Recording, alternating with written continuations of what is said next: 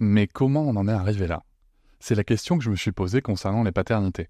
Pour y répondre, je vous propose de découvrir la BD Papa Sapiens, qui raconte l'histoire des pères à travers les âges avec humour et les chouettes dessins de Sévanie. Elle va paraître le 6 juin prochain. Vous pouvez la précommander dès maintenant et avoir un cadeau idéal pour la fête des pères. Alors rendez-vous dans votre librairie préférée ou dans les liens en description de l'épisode ou sur mes réseaux sociaux. Quelqu'un qui a dit que je peux pas jouer aux poupées et après j'ai pleuré. Bienvenue sur Papatriarcat, le podcast qui réfléchit à la parentalité au XXIe siècle pour l'affranchir du modèle patriarcal. Dans cet épisode, j'ai le plaisir de recevoir Olivier Morel. Professeur de lettres retraité, auteur et militant associatif pour la cause des enfants, il a fondé en 2005 l'OVO, l'Observatoire de la violence éducative ordinaire. Cet organisme a pour but de dénoncer et décrire toutes les formes de violence dans l'éducation, à l'école, dans les familles ou dans les institutions au sein desquelles les enfants sont accueillis ou pris en charge. À 84 ans, il est certainement en France la personne qui a le plus étudié le sujet de la violence éducative. Il est l'auteur de plusieurs livres, notamment du livre La fessée, Questions sur la violence éducative, qui traite des maltraitances des enfants et préfacé par Alice Miller. Parmi ces livres, on peut aussi trouver Oui, la nature humaine est bonne, comment la violence éducative l'a pervertie depuis des millénaires, et aussi plus récemment, en 2019, Les armes de la non-violence.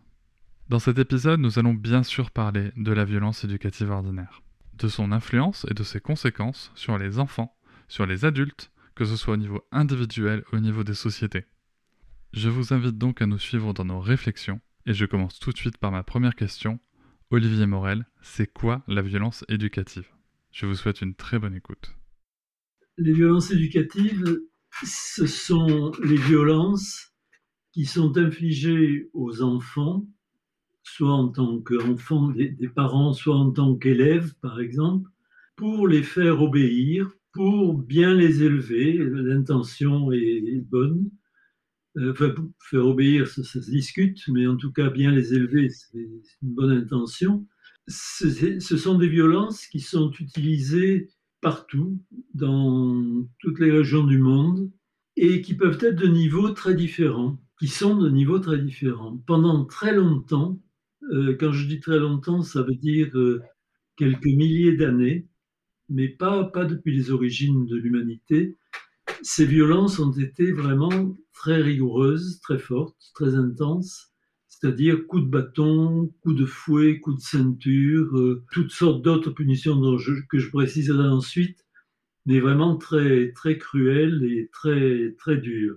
Ceci donc jusqu'à environ le, la fin du 19e siècle, où dans certains pays, les violences éducatives ont commencé à un peu baisser, leur niveau a baissé, c'est-à-dire qu'on en est arrivé dans le courant du XXe siècle, dans un pays comme la France, à donner des gifles, des fessées, mais on considérait que donner davantage, c'est-à-dire euh, frapper à coups de bâton, à coups de fouet, euh, c'est entrer dans le domaine de ce qu'on a appelé la maltraitance. Mais c'était toujours dans le but de, bien faire. Voilà ce que c'est que les violences éducatives. Alors, bon, je parlerai peut-être après des violences, la différence avec la maltraitance euh, telle qu'on l'entend habituellement. Ce sera en effet une, différence à éclaircir Oui, oui, oui, oui. À éclaircir. on peut le faire tout de suite si vous voulez. Allez-y, je vous en prie. Moi, l'image que j'utilise, c'est l'image de l'iceberg. C'est-à-dire que la partie de l'iceberg qui émerge, c'est celle qu'on voit, c'est celle que tout le monde voit, sur laquelle tout le monde est d'accord. C'est ce qu'on appelle la maltraitance, quand des enfants sont blessés, tués par leurs parents. Euh, euh, on dit il y a maltraitance. Et la partie inférieure de l'iceberg, c'est la partie cachée que l'on ne considère pas comme de la maltraitance, qu'on ne considère même pas comme de la violence, et c'est celle qu'on trouve normale dans le pays euh, en question, dans le pays dont on parle, euh, elle apparaît comme normale. Alors en France, par exemple, jusqu'à juillet 2019, ça a été les gifles et les fessées qui étaient considérés comme non seulement normal, mais pédagogique même, et indispensable. Mhm. Voilà la différence. Alors, il y a d'autres quand même différences entre la maltraitance et la violence éducative, c'est que la maltraitance c'est plus large. Par exemple, ça inclut la négligence, ça inclut les abus sexuels, donc d'autres sortes de violences qui n'ont rien à voir avec euh, le côté éducatif, disons. Voilà, en gros, j'espère que ça éclaircit. En tout cas, l'image de l'iceberg, je crois, permet de bien comprendre. Mmh, tout à fait. Ça permet en effet d'avoir une représentation euh, très claire de, la différence. Et au niveau de, ces violences euh, éducatives, qu'est-ce que vous pouvez nous dire sur les origines de ces violences éducatives? Alors, les origines, euh, d'abord les origines historiques, disons, elles remontent probablement, à mon avis, au néolithique, à l'époque du néolithique, où les, modes de vie des hommes ont changé et ont entraîné de tels changements que les parents qui jusqu'alors étaient dans des sociétés de chasseurs-cueilleurs, hein, vivaient de, de chasse et de cueillette, dans ces sociétés, les enfants étaient, oh, je pense, très respectés, comme ils le sont actuellement dans les sociétés de chasseurs-cueilleurs qui ont subsisté, qui existent encore aujourd'hui. On ne fera pratiquement jamais les enfants dans ces sociétés parce qu'on considère que les enfants euh, ne sont pas encore raisonnables et que les punitions ne servaient à rien. Et en plus, les chasseurs-cueilleurs pensent que l'éducation doit se faire par l'exemple.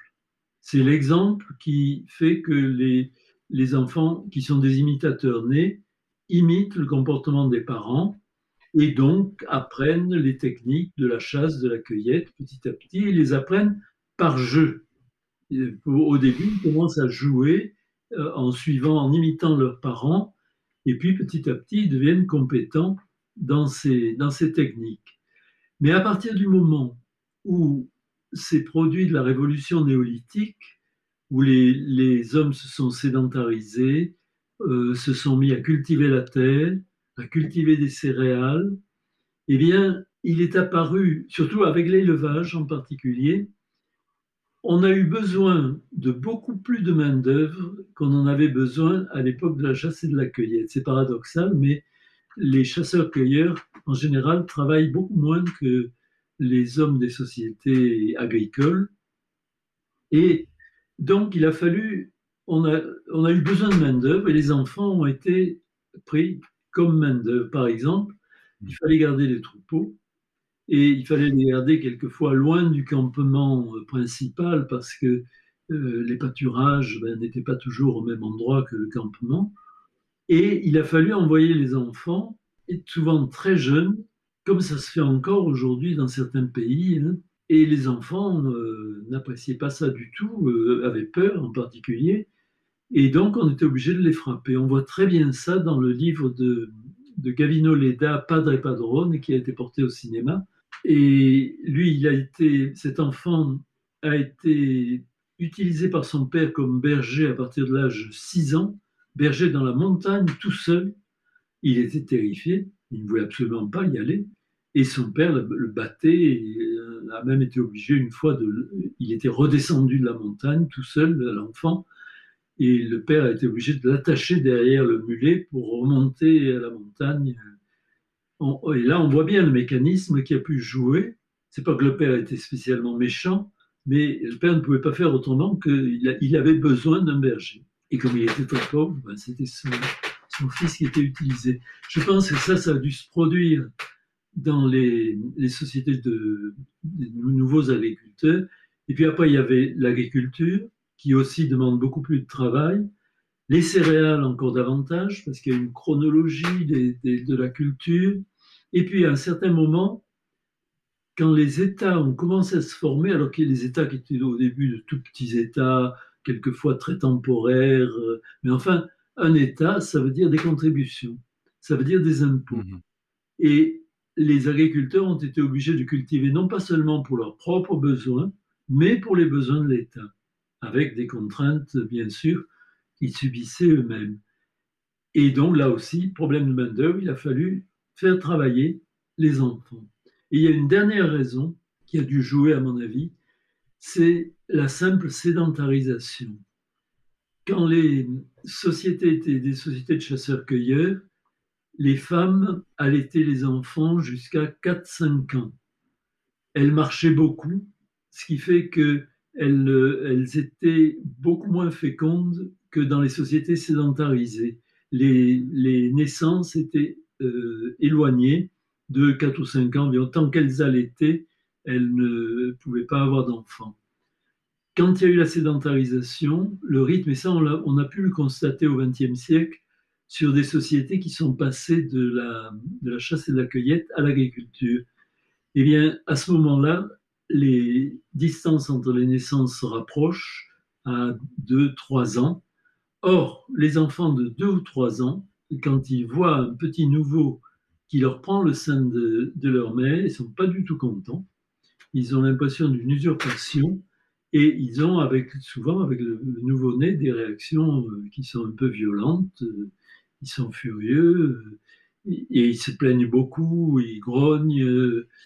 Et donc, euh, ça a pu provoquer des réactions des parents simplement par ce changement de rythme des naissances. Et ça aussi, on l'a constaté dans certaines sociétés africaines en particulier, ils sont passés de la chasse et de la cueillette à l'agriculture.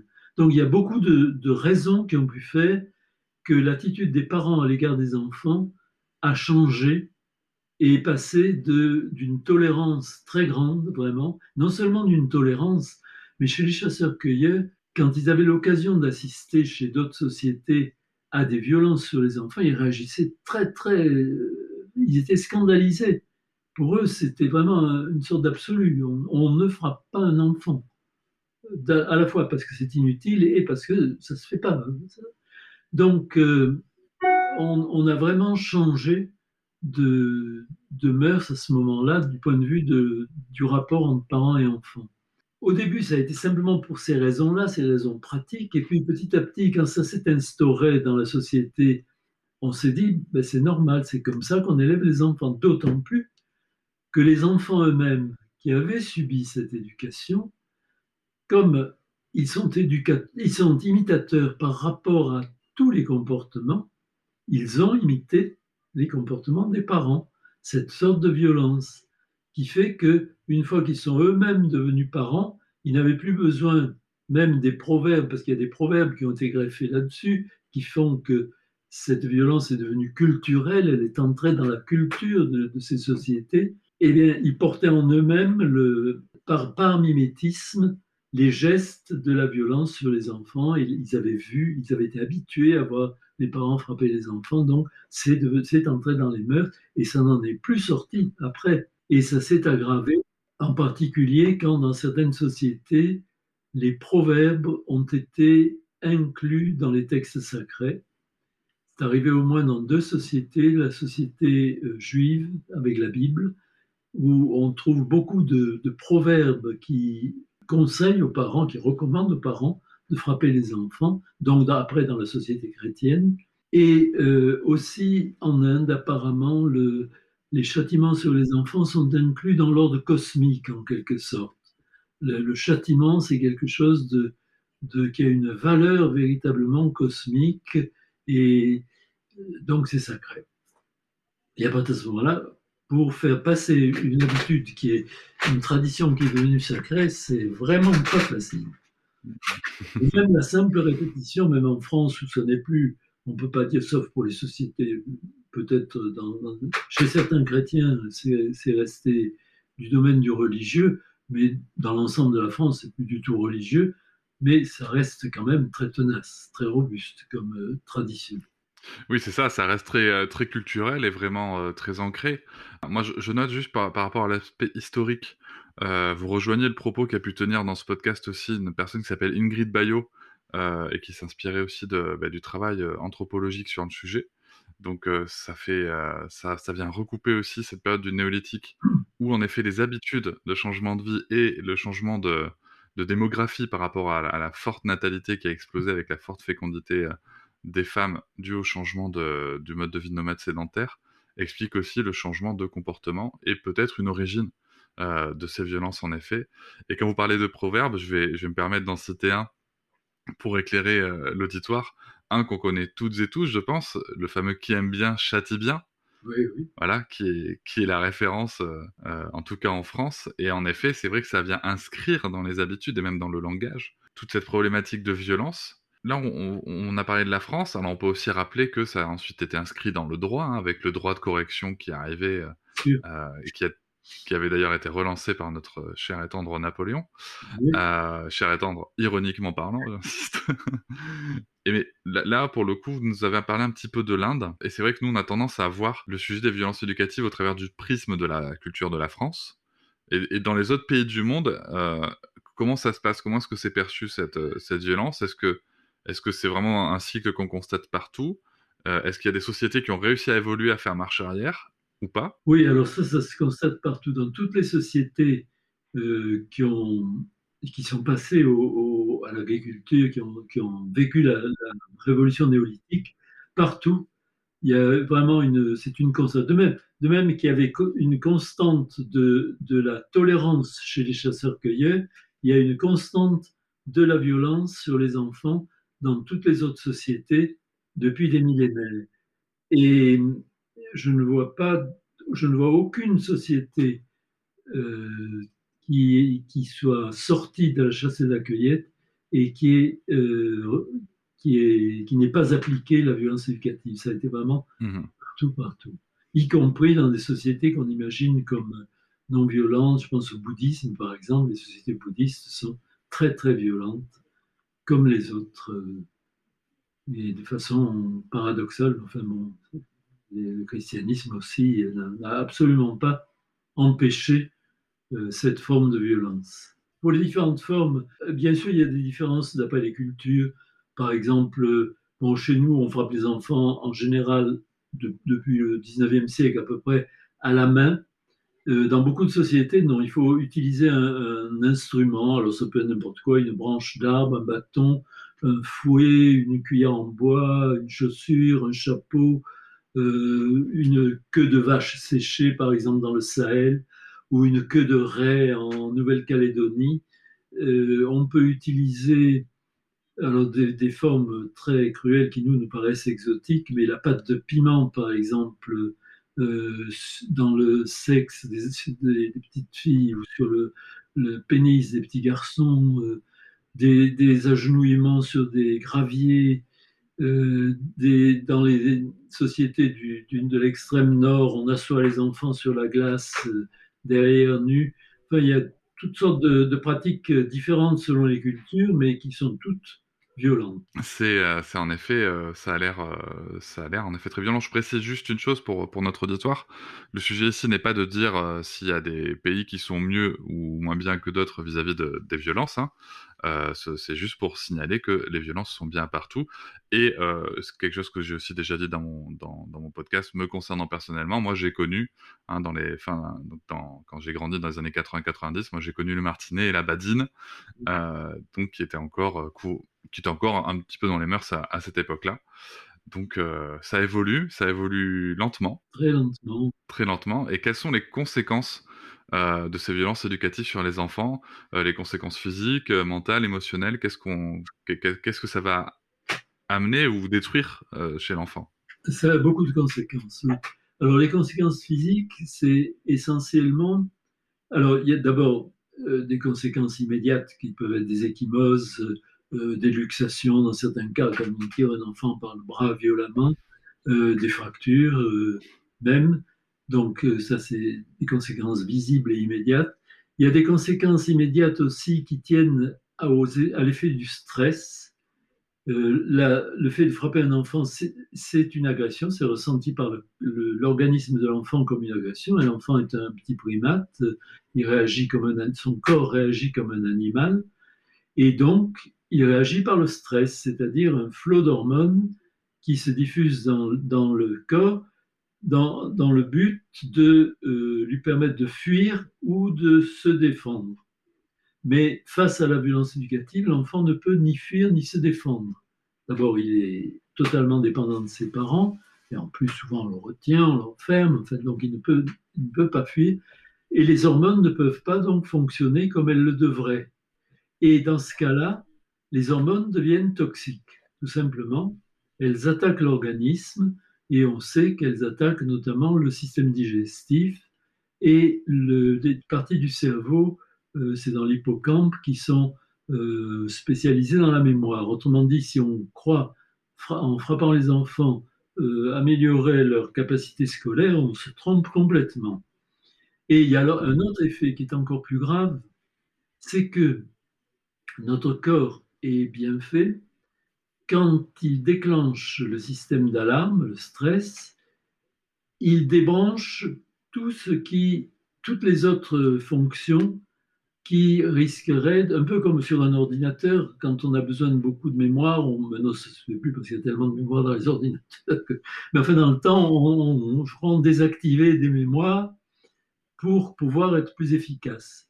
Et eh bien le corps c'est la même chose, il désactive des fonctions qui ne sont pas indispensables pour fuir ou se défendre. Par exemple, euh, la fonction de croissance, la fonction de la digestion et le système immunitaire, parce que le corps sans doute estime qu'on n'a pas besoin de se défendre contre des microbes quand on est attaqué physiquement par euh, un animal ou une personne. Et alors, normalement, quand l'agression est unique au bout d'un moment, l'équilibre des hormones revient et tout se passe bien. Mais quand il y a répétition, or la violence éducative, c'est un phénomène qui est souvent répétitif parce qu'elle n'est pas très efficace, et donc les enfants recommencent à faire des bêtises, comme on dit, et, et on recommence à frapper. Et quand ça devient fréquent, et on sait que sur beaucoup d'enfants, les enfants sont frappés souvent, plusieurs fois par semaine, mmh. plusieurs fois par jour, même quelques fois, et eh bien à ce moment-là, le système immunitaire, à force d'être activé, désactivé, se fatigue. Et là, c'est gravissime parce que le système immunitaire, c'est ce qui nous protège des maladies. Et donc, on devient euh, accessible à toutes sortes de maladies dont normalement, il devrait nous protéger. Autrement dit, ça a des conséquences physiologiques vraiment graves. Ensuite, il y a des conséquences euh, sur le psychisme. Elles sont dues, alors elles sont nombreuses. Une des causes, c'est l'humiliation qui accompagne les, violences, parce que souvent on ne se contente pas de frapper un enfant. On, lui tient des propos qui sont humiliants, des insultes, des injures.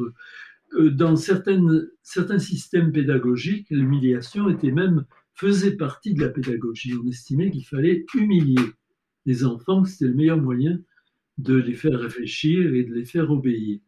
Mais l'humiliation, c'est quelque chose qui est en euh, psychologiquement négatif. Euh, c'est quelque chose qui fait perdre la, confiance en soi aux enfants, qui leur fait perdre leur estime d'eux-mêmes, euh, qui fait que leur moi est, en quelque sorte écrasé par l'humiliation, et ce sont des choses qui peuvent suivre les enfants pour toute leur vie. Il y a des, j'ai lu encore récemment un témoignage d'un comédien, comédien qui est très connu en France, mais alors son nom m'échappe, qui est très populaire même, qui disait que il a été constamment humilié. Alors lui, c'était à l'école qu'il avait été humilié. Et il avait tendance à considérer tous les gens qui étaient diplômés, mais il était intimidé devant eux parce qu'il se considérait comme incapable. Alors que c'est un, grand acteur, un grand comédien qui a l'habitude du public, mais non, dans ce domaine-là, l'humiliation lui est restée. Ou une autre, j'avais entendu aussi une footballeuse qui est très réputée, je ne me rappelle plus son nom aussi, mais qui disait qu'elle était toujours marquée par les, coups qu'elle avait, les humiliations qu'elle avait subies dans son enfance, alors qu'elle avait eu depuis des, succès euh, importants. Donc, euh, l'humiliation, ça peut suivre vraiment toute la vie. Et surtout, je voudrais insister sur le fait que les enfants, simplement parce que nous sommes des animaux sociaux, ont toutes sortes de capacités relationnel inné. C'est comme si, et les scientifiques disent que c'est la réalité, notre cerveau est câblé pour la vie sociale. La vie sociale, c'est-à-dire le fait de vivre en harmonie avec les autres. Pas, euh, bon, il peut y avoir des, conflits, des, petites accroches, des petits accrochages, mais en général, on, on est adapté pour la vie en société avec les autres. Qu'est-ce que ça veut dire? Ça veut dire qu'on a comme première de ces qualités, l'attachement. On est extrêmement susceptible de s'attacher.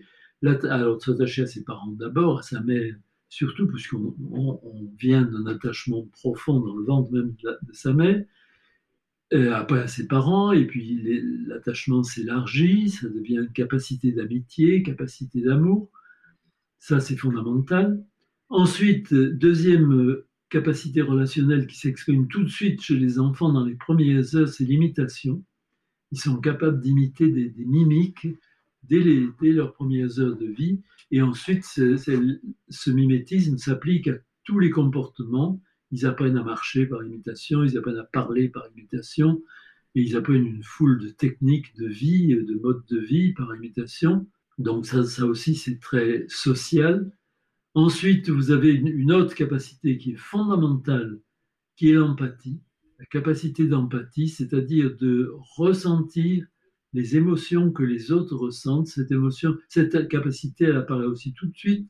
Hein, les petits bébés, les petits, dans les maternités, les nouveau-nés, s'ils entendent pleurer des bébés, ils se mettent à pleurer avec eux parce qu'ils ressentent la souffrance qui se traduit par les pleurs. Et après, ça se développe euh, de toutes sortes de façons. Et c'est une capacité qui est fondamentale pour la protection contre la violence. Parce que quand on ressent vraiment ce que ressentent les autres, eh bien, on évite de les faire souffrir. Parce que tout de suite, on souffre soi-même. Mais si on perd cette capacité, et on risque de la perdre sous l'effet de la violence subie, parce que c'est tellement douloureux le fait de subir la violence, surtout de la part des gens qu'on aime, que on préfère tout faire pour ne rien ressentir. Et on y arrive. Moi, j'ai beaucoup de gens qui m'ont dit, euh, dès que mes premiers livres ont paru, qui m'ont dit Oh, mais moi, les souffrances physiques, je ne les sentais pas.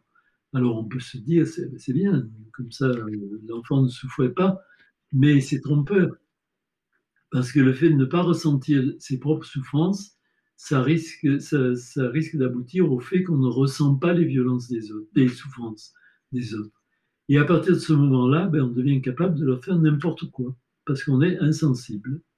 Même qu'on peut devenir sourd, qu'on peut devenir aveugle, on peut devenir insensible à la souffrance des autres. Et à ce moment-là, euh, euh, à mon avis, c'est la raison de ces horribles euh, violences qui sont infligées à travers des massacres, des tortures, euh, ce sont les gens qui les ont commis, soit, quelquefois ils ont été forcés, je pense aux, enfants soldats par exemple, mais euh, dans beaucoup de cas, c'est qu'on est devenu insensible. je pense que les nazis, les, les tortionnaires étaient des gens qui avaient subi tant de violences que faire souffrir ne leur causait ni chaud ni froid. Donc ça, c'est une capacité relationnelle encore qui est fondamentale. Et il y en aurait bien d'autres. Il y a une autre petite capacité relationnelle qui me paraît importante, c'est le fait qu'on a découvert euh, assez récemment que les enfants tout petits réfléchissaient avant d'obéir à un ordre. Euh, se posaient la question de savoir si l'ordre était idiot ou, ou ne leur convenait pas. Et ça, ça me paraît une fonction, une capacité essentielle, euh, parce que obéir au doigt et à l'œil, c'est pas du tout une bonne chose. Euh, c'est risquer d'obéir à n'importe quel ordre abominable. Or, les enfants, il y a une petite, je ne vais pas détailler l'expérience, mais une petite expérience qui montrait que, que pendant quelques secondes, ils hésitaient et quelquefois, mieux, ils contournaient l'ordre ils évitaient d'obéir euh, vraiment à l'ordre et, ils s'arrangeaient pour lui obéir indirectement, en évitant l'absurdité. Et ça, ça me paraît une capacité intellectuelle extraordinaire qui risque d'être détruite par le fait de, l'exigence d'une obéissance au doigt et à l'œil. Au bout d'un moment, ben, les enfants s'habituent et ces, ces, belles capacités disparaissent.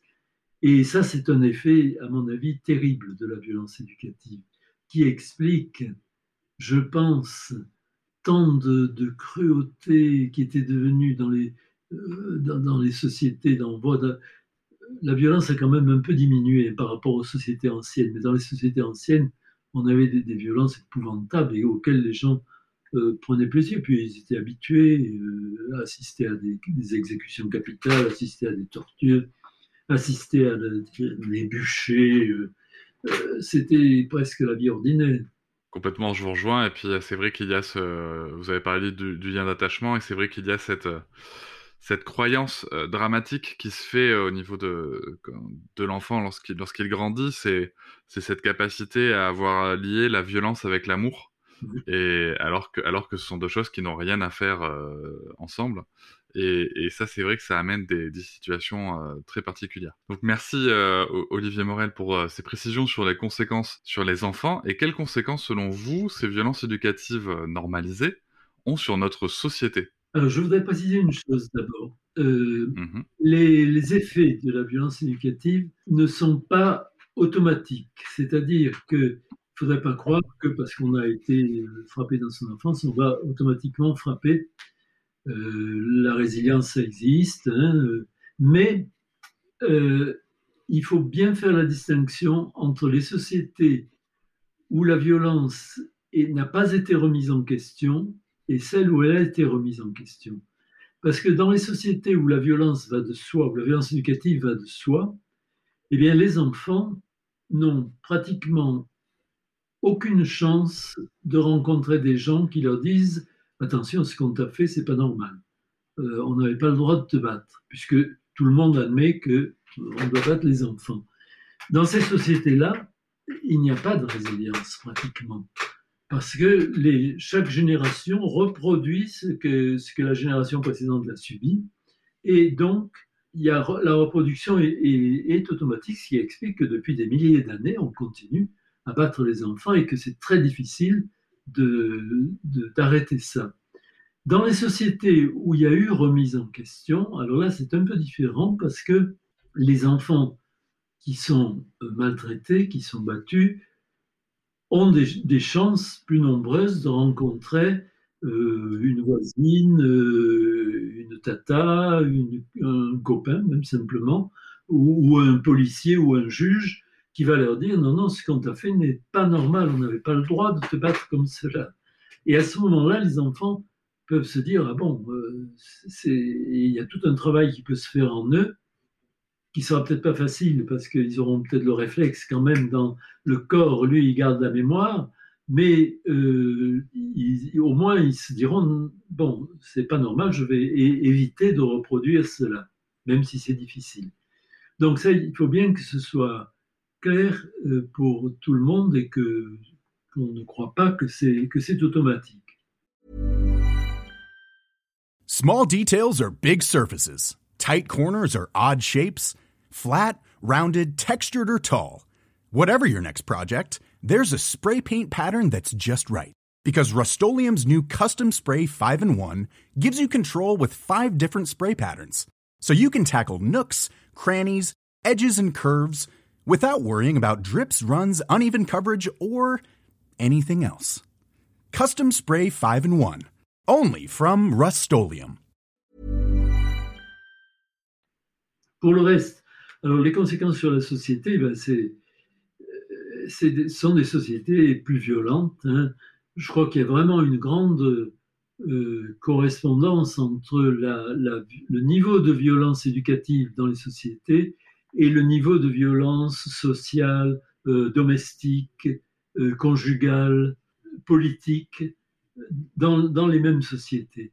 Il y a vraiment, quand on voit un pays comme par exemple la Syrie, euh, où la violence éducative est, est d'un niveau très très élevé encore, si on veut s'en convaincre, on n'a qu'à lire la, belle bande dessinée de, de Riyad, comment s'appelle-t-il Riyad, Riyad Satouf. Satouf, hein, oui qui raconte oui, Il a vécu à la fois en Bretagne, et, enfin, successivement en Bretagne et en Syrie, et il dit à quel point il a été surpris de la violence dans l'éducation euh, là-bas. Et pratiquement tous les pays où il y a des massacres, euh, euh, comme on en voit actuellement, malheureusement dans beaucoup de pays d'Afrique aussi, la violence éducative n'a pas baissé.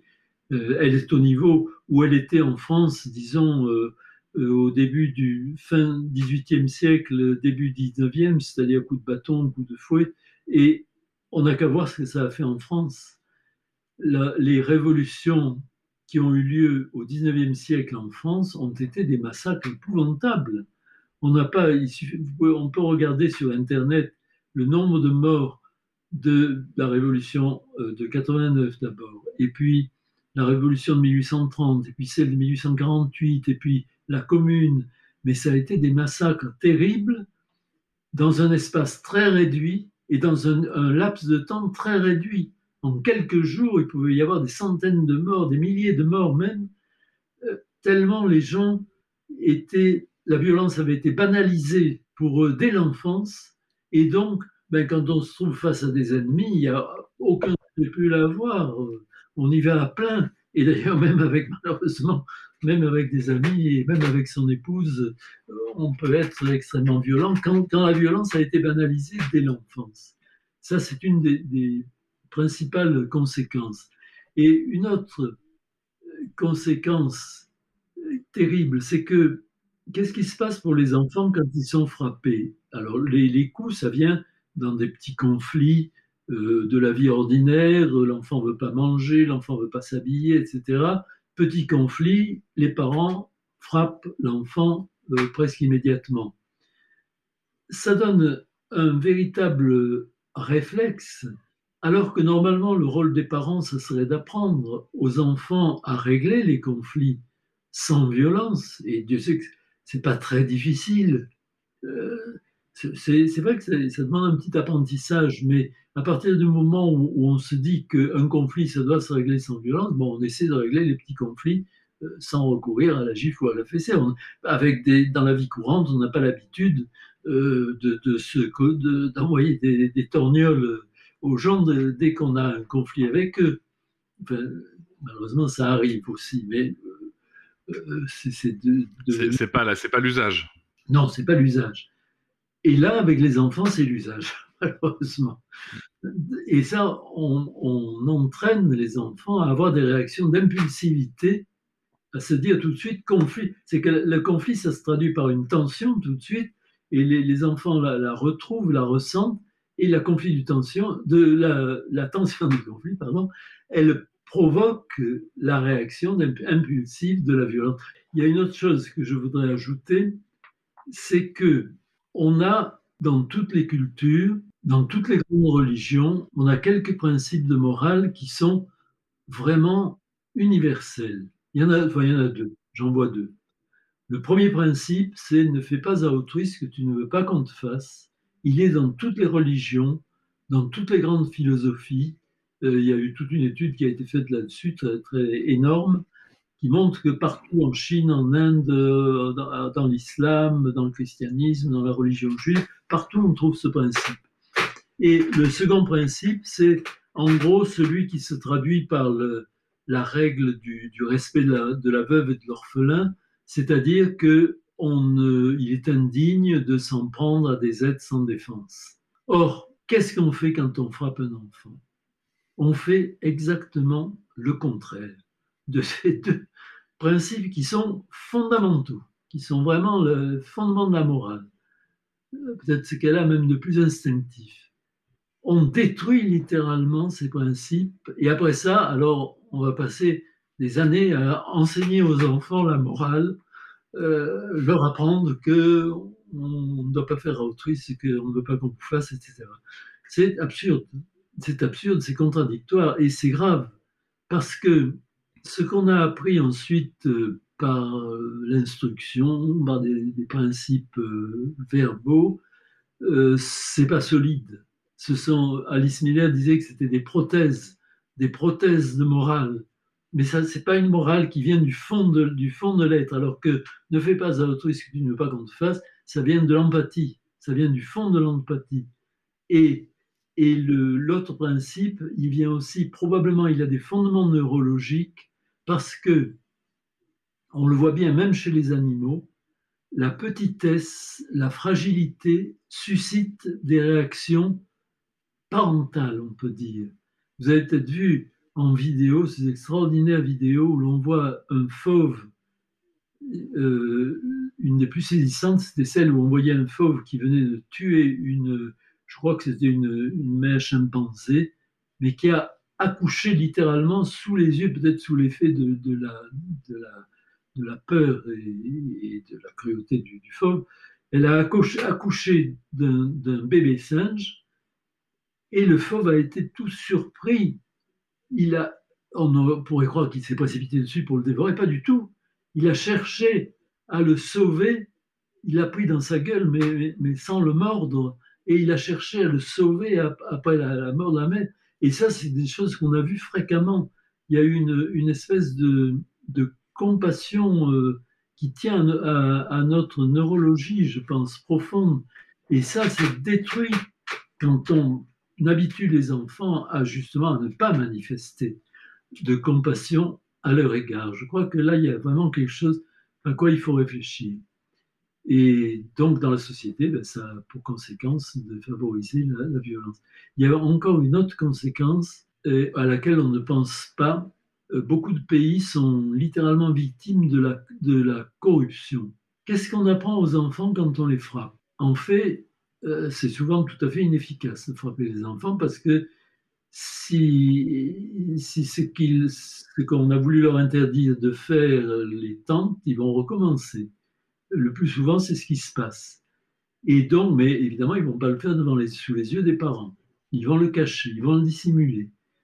Autrement dit, on leur apprend l'hypocrisie, on leur apprend le mensonge. Et quand cette forme d'éducation dure euh, jusqu'à l'adolescence hein, ou jusqu'à l'âge adulte, ben c'est bien incrusté. Et on a appris tout ce qu'il faut pour pratiquer la corruption, c'est-à-dire pour euh, voler, euh, pour tricher sur ses impôts, surtout. Et pour certains pays, c'est une véritable ruine, la corruption. Et en plus, ça entraîne toutes sortes d'autres conséquences le banditisme, le lancerisme, etc. Donc, euh, je crois que c'est une vraiment la, violence éducative, c'est une, une, leçon de, de mensonge et de, et de violence. En effet, euh, ça entraîne tout un tas de conséquences auxquelles moi-même j'avais pas forcément euh, pensé. Donc, merci pour, pour toutes ces précisions. J'en déduis qu'on peut, on peut penser donc le système de violence éducative comme un système de domination, puisque vous parliez de justement des plus forts euh, versus euh, les plus faibles. Et vous parliez tout à l'heure aussi, vous avez évoqué le fait de, frapper son épouse. Donc, je rappelle que euh, pour l'historique, je rappelle qu'il est interdit en France les violences conjugales sont interdites depuis 1938. Et cependant, on voit bien que c'est encore, c'est encore court. Et même dans les années 70, on, voyait des, des, vous pourrez voir sur les vidéos de Lina, des, des, passants qui étaient interviewés qui trouvaient ça tout à fait normal de, de, de, battre sa femme. Est-ce que, selon vous, euh, justement, ce, ce, système de violence euh, éducative et cette banalisation de la violence dès l'enfance peut servir de terreau à des violences systémiques comme les violences faites aux femmes, par exemple Ah oui, absolument. Je voudrais revenir sur l'idée de domination. Mmh dans les sociétés de chasseurs-cueilleurs, il, il y avait quelque chose de très surprenant. C'est que euh, les, les, hommes, les femmes de ces sociétés étaient très rebelles, extrêmement rebelles à la domination. Euh, ils avaient des chefs, mais des chefs auxquels ils n'obéissaient pas. Euh, C'était très curieux, ça a été constaté par plusieurs ethnologues, et euh, on a même le témoignage d'un missionnaire du XVIIe siècle au Canada qui a vécu longtemps chez des, on les appelait les montagnais, actuellement on les appelle les Inuits plutôt. Il a, vécu leur vie quotidienne avec eux. Et ces, sauvages, il les appelait des sauvages, se moquaient de lui parce qu'il leur racontait que dans sa société, on respectait les chefs. Et ils trouvaient ça absurde. Évidemment, nous, on se, moque de nos chefs et on ne leur obéit pas. Euh, ils apprécient les chefs surtout par leur don de la parole mais en fait, euh, ils n'obéissaient pas. Euh, autrement dit, le refus de la domination, c'était quelque chose qui était vraiment très incarné chez l'homme chez à l'état naturel. Et ça, évidemment, ça se perd quand on donne aux enfants l'habitude d'obéir, quand on leur impose l'habitude d'obéir. À la fois, on crée, quand on impose cela aux enfants, à la fois on crée des enfants qui vont avoir envie de devenir des dominateurs, de s'identifier à ceux qui dominent, et donc de devenir des, petits, des chefs, des petits chefs ou des grands chefs, euh, et qui vont dominer de façon euh, odieuse. Ou alors, d'autres, par tempérament, euh, vont prendre l'habitude de se soumettre, d'obéir, tout en général en faisant aussi obéir d'autres en dessous d'eux. Il y avait, dans l'Allemagne nazie, il y avait un, principe qui était, paraît-il, très répandu dans la société, c'était le principe du cycliste. C'est prendre l'attitude du cycliste, c'est-à-dire le dos courbé, mais appuyant sur les pédales très fort. C'est-à-dire, on se courbe sous l'autorité qui est au-dessus, mais on écrase ceux qui sont en dessous. Et ceux qui sont en dessous, comme par hasard, ce sont bon, les pauvres dans les sociétés, dans l'ensemble de la société, les, inférieurs, les subordonnés, les domestiques, et puis les femmes, et puis les enfants, qui sont à la base de tout. Et donc, c'est souvent sur les enfants que retombe finalement, sur les femmes et sur les enfants que retombe la violence. Et vous aviez raison de, dire que même dans notre société, on voit des gens qui disent mais c'est normal de battre sa femme, mais dans les sociétés où cette coutume terrible a été maintenue, mais les femmes elles-mêmes disent Oh, mais oui, mais ça, c'est normal. Ça, ça ancre. Alors, je vais juste préciser quelque chose euh, pour, pour, nos, pour les gens qui nous écoutent. Euh, c'est que en aucun cas, euh, ni Olivier ni moi pensons que l'homme est supérieur à la femme. On parle bien, bien sûr, du contexte social sous le, sous, dans une société de domination patriarcale. Juste pour être, euh, pour, nous porte pas des, des intentions qui ne sont pas les nôtres. Mais vous soulevez un point qui est, pour moi extrêmement, extrêmement important, euh, notamment pour moi en tant que militant, c'est que cette banalisation de la violence et le fait qu'on accepte qu'elle soit, qu'elle soit normale vient créer euh, un mécanisme qui, est fondamental et dangereux selon moi, pour la société, c'est le fait que la victime devient responsable de la violence qu'elle subit, au moins pour, euh, pour partie. Et ça, c'est un, un, système qu'on va retrouver ensuite euh, dans, dans, donc, si on, si on regarde la violence faite aux femmes, euh, comme par exemple lorsque lorsqu'une une, une femme va porter plainte pour une agression sexuelle dans la rue, la, une des premières questions posées par, par les policiers vont être mais quelle tenue portiez-vous? Mais quelle heure était-il Mais c'est-à-dire qu'on va on va se concentrer sur ce qu'a fait la victime, alors que le seul responsable, c'est l'agresseur. Et cette mécanique, en fait, elle prend naissance dès l'enfance, si je comprends bien. Exactement, oui, oui. C'est euh, un mécanisme qui fait que l'enfant se sent... D'abord, l'enfant est accusé. On l'insulte, on, on il est accusé. Et quand, ça, commence tout petit, un enfant n'a aucun moyen de défense contre cela. Si on lui dit qu'il est mauvais, il est mauvais. On lui dit qu'il est désobéissant, il est désobéissant. Et donc, il se considère lui-même comme coupable.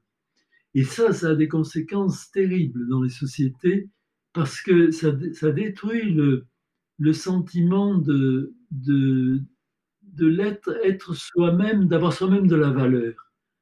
Je lisais récemment à propos de cette terrible découverte qu'on a faite au Canada là, de 260 cadavres d'enfants dans un, établissement où on mettait des, des Indiens.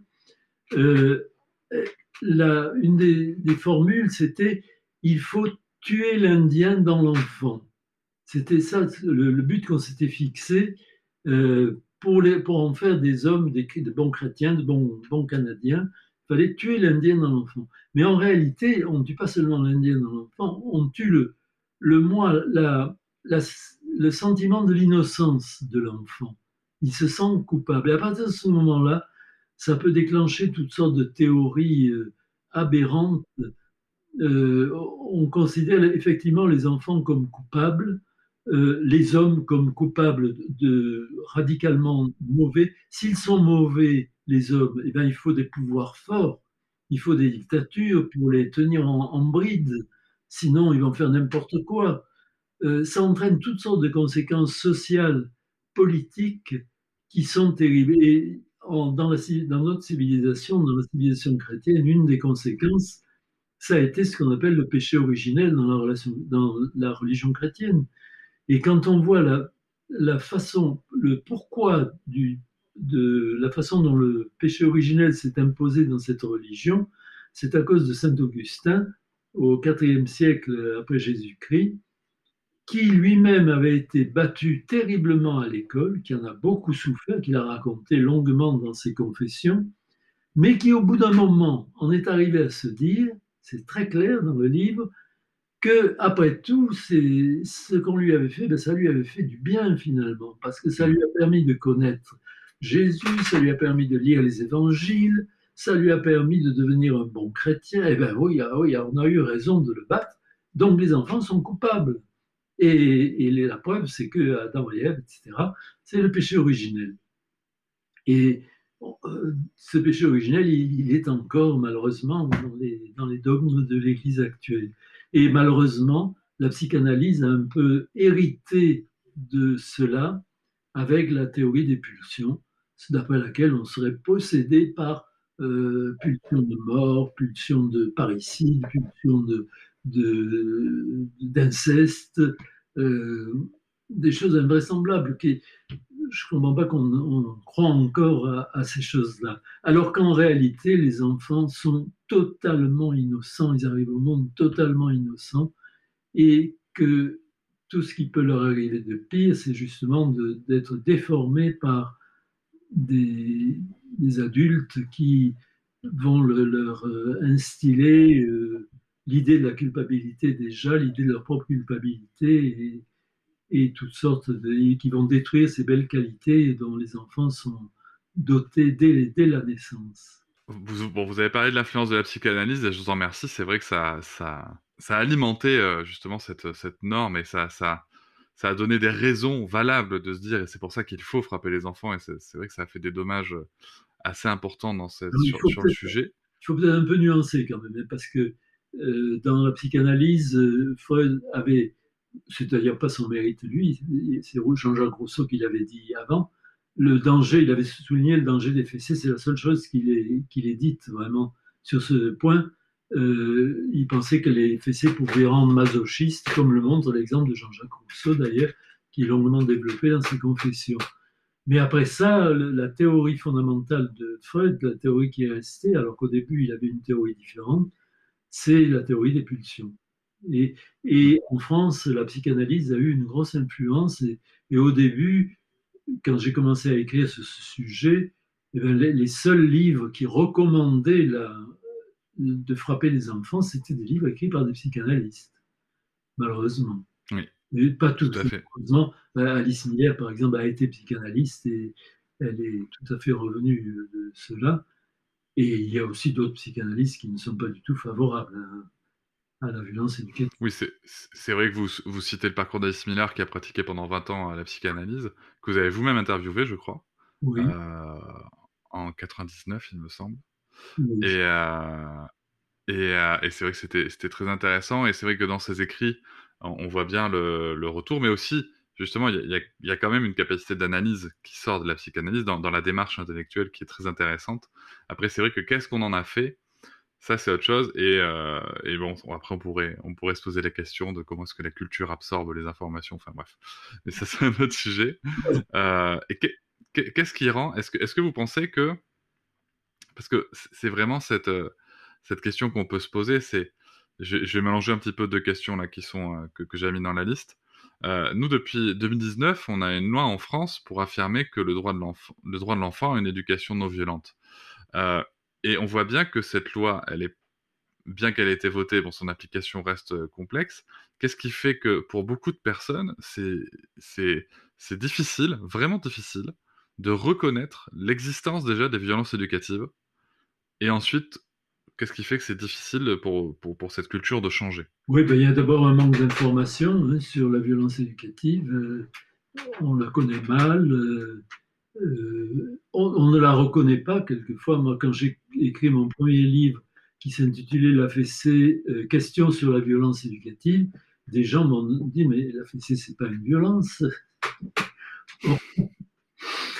Euh, donc, si on ne la reconnaît pas comme une violence, évidemment, il y a encore tout un travail d'information à faire. Hein.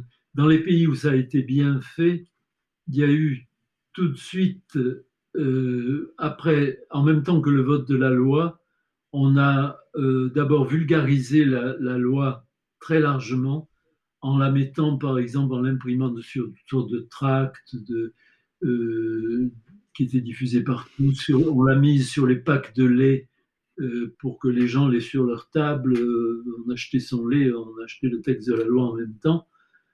On a fait des, dans les quartiers, on a fait des maisons où les parents pouvaient venir prendre conseil quand ils avaient des difficultés auprès de personnes compétentes. Et ça, il faudrait que ça existe partout.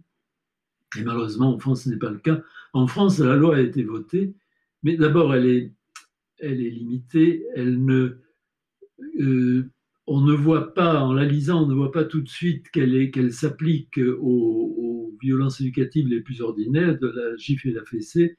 C'est quand même dans les motivations de la loi, mais ce n'est pas dans le texte même de la loi. Donc, euh, euh, je crois quand même qu'à travers le bruit qu'elle a fait, à travers les, médias, le message est quand même passé que, maintenant et les chiffres n'étaient plus admises. Mais il faudrait que ce soit qu'il y ait une, une, information en permanence pour, pour que ça donne vraiment des résultats. Et d'autre part, on n'a pas dit que ça s'appliquait aussi aux institutions qui reçoivent des enfants et à, mhm. à l'éducation nationale, où malheureusement, bien que ce soit interdit par les règlements de l'éducation nationale, mais ce sont des règlements, ce ne sont pas des lois, et ça n'a pas la même portée. Même dans l'éducation nationale, on, voit encore parfois des, enseignants qui frappent les enfants, qui les injurient, qui les insultent. Et ça, c'est normalement, ça devrait être clair que c'est interdit. Mmh, tout à fait. L'humiliation est en effet, euh, les, exemples ne manquent pas. Autant les exemples de, de violence physique sont, somme toute, assez limités, euh, et c'est une très bonne nouvelle. Dans l'éducation nationale, je parle. Hein. Euh, en effet, par contre, les exemples d'humiliation, malheureusement, sont encore très nombreux. mais bon, ça va, ça va être amené à évoluer avec le temps. Je, pense à quelque chose que j'ai entendu récemment là, sur la Finlande. C'est extraordinaire. Jusqu'à l'âge de 7 ans, les enfants sont reçus donc, dans des, écoles, on peut dire, mais en réalité, ils jouent. Ils passent leur temps à jouer ils sont libres euh, de faire ce qu'ils veulent. La discipline n'est pas très peu, très peu imposée. Ils peuvent monter sur les tables, par exemple. Mais par contre, ce qu'on, euh, essaie de leur apprendre, c'est à vivre ensemble. À vivre à maîtriser leur colère, à euh, savoir comment régler les conflits, justement. Et ça, je trouve que c'est formidablement intelligent parce que par le jeu, d'abord, ils apprennent énormément de choses en réalité. C'est pratiquement. Et ça, les, chasseurs-cueilleurs l'avaient très bien compris. C'est par le jeu qu'on apprend euh, quand on est petit. Et donc, euh, et vous savez que la Finlande, c'est, je crois, le second pays du point de vue des résultats scolaires. autrement dit, même, même sur le plan scolaire, c'est bien plus efficace que les méthodes que malheureusement souvent on utilise encore en France. Et puis on peut voir aussi dans d'autres pays euh, nordiques, hein, je pense euh, que ce soit au Danemark ou aussi à la Suède, comme on peut le, voir dans l'excellent documentaire de Marion Querc, euh, même qu'on est imbattable. Mmh. Marion qui est passé qui est passé dans ce podcast aussi et que je salue. justement, il, peut y avoir des, aussi des cours d'empathie dans les plus jeunes âges, notamment. ce sont des choses qui se font. Et, et donc maintenant, on sait qu'en plus l'empathie non seulement elle est innée euh, chez l'humain, mais en plus on peut la cultiver, on peut vraiment la travailler, on peut la développer. Et en effet, c'est pas ce qu'on constate euh, en, France. Je pense que dans l'enseignement, il y a quand même beaucoup de gens qui sont, qui sont sensibilisés à ces questions et que progressivement ça va, ça va avancer. Enfin, on aimerait que ça avance plus vite. Exactement. C'est un changement culturel et ça va prendre beaucoup de temps. C'est aussi ce que j'ai tendance à, à, à dire à, des personnes à qui je peux échanger, notamment sur les réseaux, que euh, oui, on aimerait que ça avance plus vite. Oui, on aimerait, là, la loi est passée en 2019, on aimerait qu'en un claquement de doigts, tout à coup, tout ça disparaisse. Euh, oui, on aimerait, euh, beaucoup de gens prennent la Suède en exemple, mais je pense que beaucoup de gens oublient aussi que la Suède, ça fait 40 ans que la loi est passée et que, et que ça a pris 40 ans et que tout n'est pas parfait, et, mais que ça a pris 40 ans pour avancer sur le sujet. Donc voilà, accordons-nous aussi du temps et, et bien sûr, ça n'empêche pas qu'il faut en parler comme on le fait. Mais il faut. Euh, toute la culture peut jouer en Suède. Avant, avant la loi, d'abord ça, ça s'est fait par étapes progressives. Mhm. Et avant la loi, il y avait eu un phénomène, à mon avis, qui a eu son importance, c'est le phénomène Fifi Brin d'Acier. Cette bande dessinée qui montrait une, qui avait pour héroïne une petite fille euh, très délurée, euh, très indisciplinée, qui, mais qui était devenue extrêmement populaire en Suède. Je pense que par la culture, euh, euh, même par la bande dessinée, on peut faire beaucoup avancer les choses, et par des vos initiatives comme la vôtre, bien sûr. Je pense pour les parents qui ont des difficultés aussi au- à tous les écrits de Catherine Dumontet-Crémer, euh, Isabelle Filiosa, euh, Catherine Guéguin aussi amène, amène des éléments. Il y a quand même les, le- les livres de Catherine Guéguen ont une diffusion formidable. et Ça, c'est très encourageant. D'autant plus que c'est- puis, c'est basé sur la, la neurologie. Et puis il y a des, aussi des travaux nouveaux, euh, notamment euh, très illustrés. Je pense euh, notamment aux travaux sur, sur de Fanny Vella, qui, qui, je sais pas si vous la connaissez. Euh, je vous recommande son, sa, sa BD pour le coup, sa BD Et si on changeait d'angle, qui va vous permettre en fait de, de, de transposer des situations euh, qu'on impose à l'enfant, comme le fait de finir son assiette, voilà, des choses comme ça. En fait, elle fait des dessins en mettant, tiens, si on le faisait entre adultes, est-ce qu'on le ferait quoi? Donc, euh, donc voilà, c'est d'ailleurs un livre qui a été préfacé par, par Catherine Guéguin. Euh, et donc on a des initiatives comme ça qui sont extrêmement qualitatives qui arrivent. Et vous avez soulevé un- quand même un, un point qui me semble important par rapport aux dispositifs mis en place dans d'autres pays, notamment lorsque les violences ont été interdites. Ça a été justement d'accompagner les parents. Parce qu'aujourd'hui, on a beaucoup de parents qui souhaitent évoluer sur le sujet, mais qui rencontrent euh, encore beaucoup de difficultés, euh, notamment sur deux points. C'est la reconnaissance des violences qu'ils ont qu'ils ont eux-mêmes subies. Euh, donc petite parenthèse, moi en tant que thérapeute qui accompagne des personnes, je constate vraiment qu'il y a, je- je- j'entends les, les, les adultes d'aujourd'hui me dire, non mais moi j'ai pas été frappé en, en tant enfant, enfin j'ai eu des gifles et des fessées, mais bon c'est, c'est- c'était pas de la violence. Si si, c'était de la violence. Et l'absence de solution d'accompagnement sur le sujet. C'est vrai que on a en droit de se dire qu'il devrait y avoir des, des solutions sociales et politiques qui devraient être en œuvre pour, pour accompagner les parents. Euh, selon vous, ça pourrait être quoi, par exemple? Vous avez parlé des, de, lieux spécifiques pour accueillir les parents. Donc c'est vrai qu'en France, on commence à avoir un développement de ce qu'on appelle les, lieux d'accueil euh, enfants-parents qui, euh, qui se développent, mais ça reste quand même très limité. Euh, ben, il me semble que ce sont des choses qui devraient se, multiplier et qui devraient être euh, prises en charge par, l'État, euh, vraiment. D'autant plus que finalement, ça tournerait à son profit. Je veux dire, son profit, la, société marcherait mieux, serait plus pacifique, je pense, si, on arrivait à réduire la violence éducative et à faire que toutes les qualités des enfants puissent se développer, ce serait l'avantage de tout le monde, finalement. J'ai une, j'ai une dernière question, euh, Olivier Morel. Euh, le grand, le grand sujet, parce que on parle, là on se parle, vous et moi, des, violences éducatives. On peut en parler avec d'autres parents, mais ce sont des gens qui sont déjà sensibilisés et, euh, et pourra aussi avoir euh, échangé avec des adultes qui, qui ne sont pas parents, mais qui ont pris conscience de leur rôle dans, dans, dans l'entretien de ce système de violence.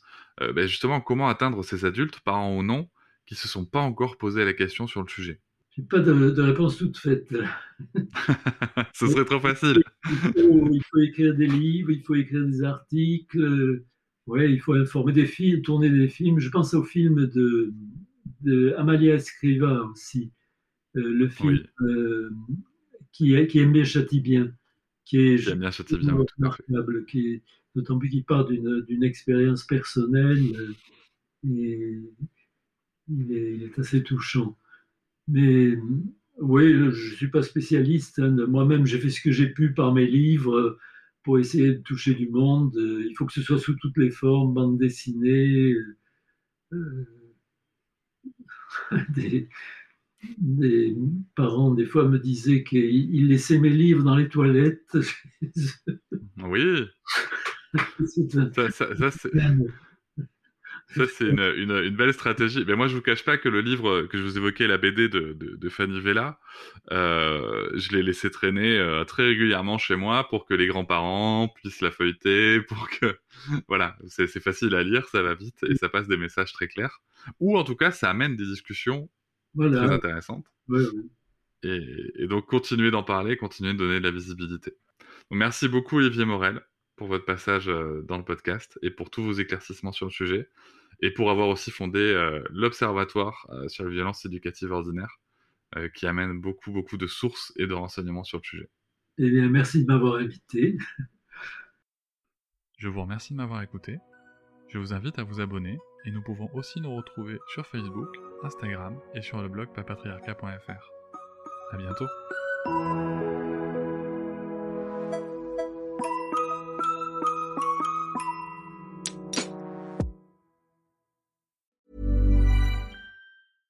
Small details are big surfaces. Tight corners are odd shapes.